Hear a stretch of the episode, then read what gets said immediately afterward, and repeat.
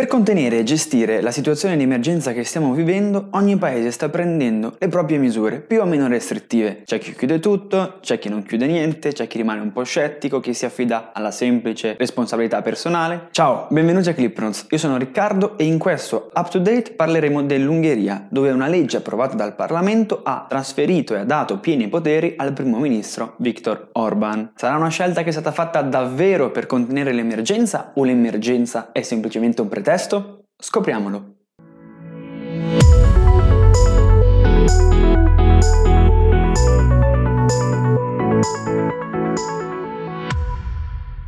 Intanto, chi è Viktor Orban? Questo è il suo quarto mandato come primo ministro dell'Ungheria, il terzo consecutivo dal 2010. Inizialmente di posizioni liberali si è spostato sempre più verso posizioni più nazionaliste. Già nel 2010 ha promosso l'iniziativa di una nuova Costituzione per l'Ungheria, con al centro famiglia, tradizione, etica e religione. Viste le critiche e le sanzioni internazionali, inizialmente aveva anche dato delle garanzie ed era tornato un po' sui suoi passi, ma progressivamente negli anni sono diverse le limitazioni alle libertà e ai diritti civili e fondamentali, come ad esempio la libertà di stampa o la necessità di indipendenza della magistratura. Un altro tema esemplare è quello dell'immigrazione. Nel 2015 Orban ha promosso la costruzione di un muro al confine con la Serbia per evitare l'ingresso di migranti irregolari e sotto la sua guida l'Ungheria è uno di quei paesi che da sempre si oppone a una gestione comune dell'immigrazione da parte dell'Unione Europea, ad esempio opponendosi alla ridistribuzione dei migranti in tutti i paesi europei, non solo in quelli di arrivo.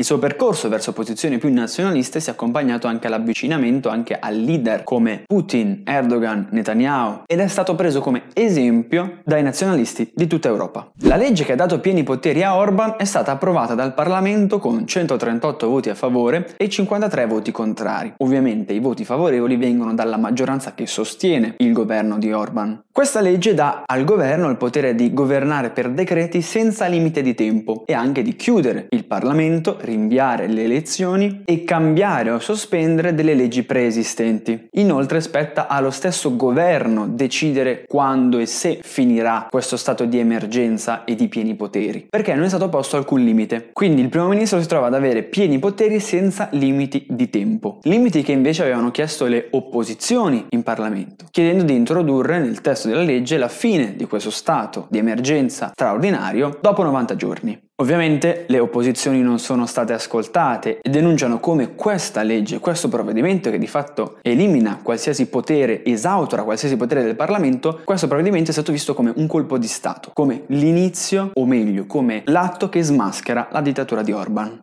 E mentre Danske Radio, la radio pubblica danese, rivela come sia proprio l'Ungheria il paese europeo che riceve più fondi strutturali europei pro capite per gestire questa emergenza, la Commissione europea monitora la situazione del paese, visto anche la tragica situazione sanitaria in cui versa e, e le stime che parlano di contagi 15 volte superiori alle stime ufficiali comunicate dal governo. A sostegno della posizione di Orban si sono mossi vari partiti nazionalisti e di destra estrema destra di tutta Europa, anche d'Italia, come anche membri del Partito Popolare Europeo di cui Orban fa parte, anche se lo stesso Orban è stato invitato dal Partito Popolare Europeo per chiarimenti sulla situazione. C'è anche chi paragona la situazione ungherese a quella italiana, quando in realtà in Italia la situazione di emergenza è votata dal Parlamento ed ha una durata prestabilita ben precisa, così come anche tutti i decreti del Presidente del Consiglio dei Ministri sono consegnati al Parlamento che può modificarli. Contro quello che sta succedendo in Ungheria si sono schierati invece 13 paesi europei, tra cui appunto l'Italia e poi Germania, Francia, Belgio, Danimarca, Finlandia, Grecia, Irlanda, Lussemburgo, Paesi Bassi, Portogallo, Spagna e Svezia il gruppo del Parlamento europeo dei socialisti e democratici e anche numerose ONG, come appunto Amnesty International, che denuncia come al governo ungherese sia stata data carta bianca per cancellare fondamentali diritti civili e umani, come infatti Orban ha già iniziato a fare, approvando subito una legge anti-transgender che va a stabilire che il genere registrato alla nascita sui documenti non può essere più modificato. La commissaria UE per i diritti umani ha criticato la scelta del governo su questa legge, chiedendo alle autorità ungheresi di garantire questo diritto fondamentale perché riconoscimento di genere ufficiale è una questione di dignità umana. Non è certo una novità questa per Orban che da sempre è contrario e si oppone a qualsiasi tematica LGBTQ, vietandone studi e discussioni. Ed è anche difficile trovare un collegamento tra questa legge e l'emergenza del coronavirus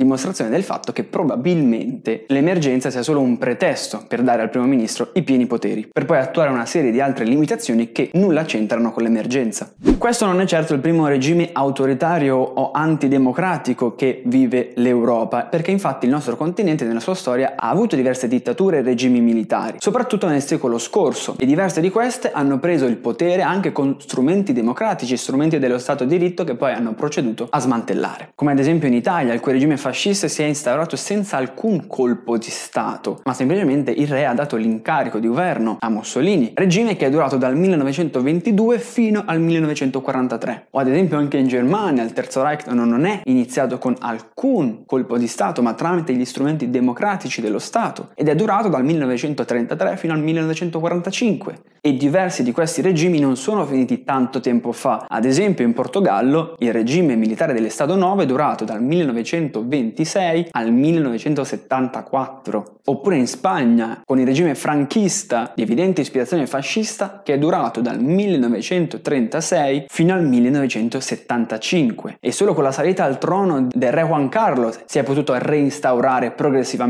la democrazia. La Grecia ha vissuto la dittatura dei colonnelli che ha messo fine alla monarchia e ha tenuto il paese in un regime antidemocratico dal 1967 fino al 1974 o nella vicina Jugoslavia sotto il regime di Tito dal 1943 e che solo dagli anni 90 in poi, dopo sanguinose guerre civili, è riuscita a tornare a una dimensione democratica e i popoli hanno avuto la possibilità di autodeterminarsi, alcuni non ancora del tutto. Oppure l'esempio forse più eclatante, tutta una parte di Europa ha vissuto per molti anni in un regime antidemocratico, sotto il blocco sovietico, con l'URSS che si è formata dopo la rivoluzione del 1917 7 e che ha continuato a esistere per decenni, allargando la sua sfera di influenza su tutta quella che viene chiamata cortina di ferro, costringendo molti paesi all'arretratezza che ancora oggi pagano. Basta guardare la Germania, che seppur ufficialmente unificata dal punto sociale ed economico è ancora spaccata in due, con la Germania Est che fa fatica a restare al passo con la Germania Ovest. E se pensate che oggi sia tutto finito, che oggi in Europa regni ovunque la democrazia, vi sbagliate perché appunto proprio partendo dall'esempio russo è evidente che così non è. Infatti la Russia non è considerata ancora oggi un paese democratico. Infatti non ad esempio non è garantita alcuna libertà di stampa con giornalisti che vengono minacciati da esponenti del governo e dell'esercito. Oppure se guardiamo in Turchia dove progressivamente Erdogan ha portato una radicalizzazione del paese limitando sempre più quelle che sono le libertà civili umane fondamentali, la libertà di stampa, distruggendo libri, reprimendo anche forme di opposizione posizione.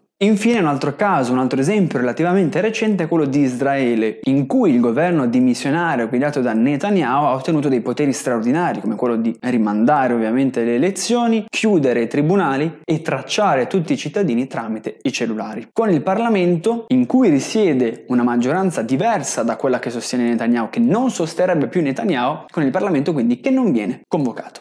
Questi esempi che abbiamo appena visto e la situazione ungherese devono ricordarci che la democrazia e la libertà sono fragili, non vanno date per scontate. I diritti e le libertà che ogni giorno viviamo e che ci vengono garantiti non sono così scontati, perché non sempre sono stati garantiti e non sempre vengono garantiti e anche in Europa e in Italia ci sono persone che non possono vivere a pieno i propri diritti, a pieno la propria vita senza discriminazioni e nel pieno della propria libertà. Qualcuno ha scritto che l'autoritarismo può essere contagioso quanto un virus, anzi forse di più. Se guardiamo alla storia non possiamo non notare come le divergenze, le opposizioni tra i paesi, tra gli stati e le violazioni dei diritti comunemente accettati dalla comunità internazionale abbiano provocato danni, disastri, calamità, infelicità, insoddisfazione, morti, stragi, stermini superiori a quelli provocati da un virus. Quindi tocca agli stati, ai nostri stati, alla nostra Unione Europea decidere se rimanere indifferenti differenti o reagire a queste situazioni. Questa puntata finisce qui, come sempre state ascoltando o potete ascoltare questa puntata anche in podcast su Spotify e su tutte le piattaforme e potete rimanere in contatto con noi e seguirci su tutti i nostri social, in particolare su Instagram e su TikTok, dove trovate sempre pillole e curiosità. Per il resto visitate clipnos.it e noi ci vediamo come sempre alla prossima puntata.